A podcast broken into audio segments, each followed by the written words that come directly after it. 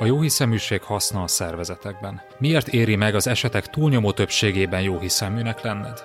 Ez az Online Management Podcast, a mai epizódban pedig arról beszélgetünk, mit tegyél, ha valaki valamit elront, valami félreérthetőt ír, esetleg hibázik. Mi a baj, ha ilyenkor azt mondjuk, hogy nem igyekezett eléggé, nem tett bele mindent, sőt, egyenesen rosszat akart? Miért érdemes ehelyett jó hiszeműnek lenned? Tarts velünk!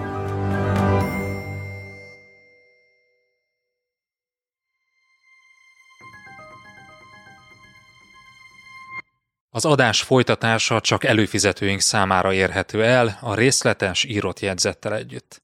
Látogass el az onlifekör.hu oldalra, és csatlakozz te is kedvező áron.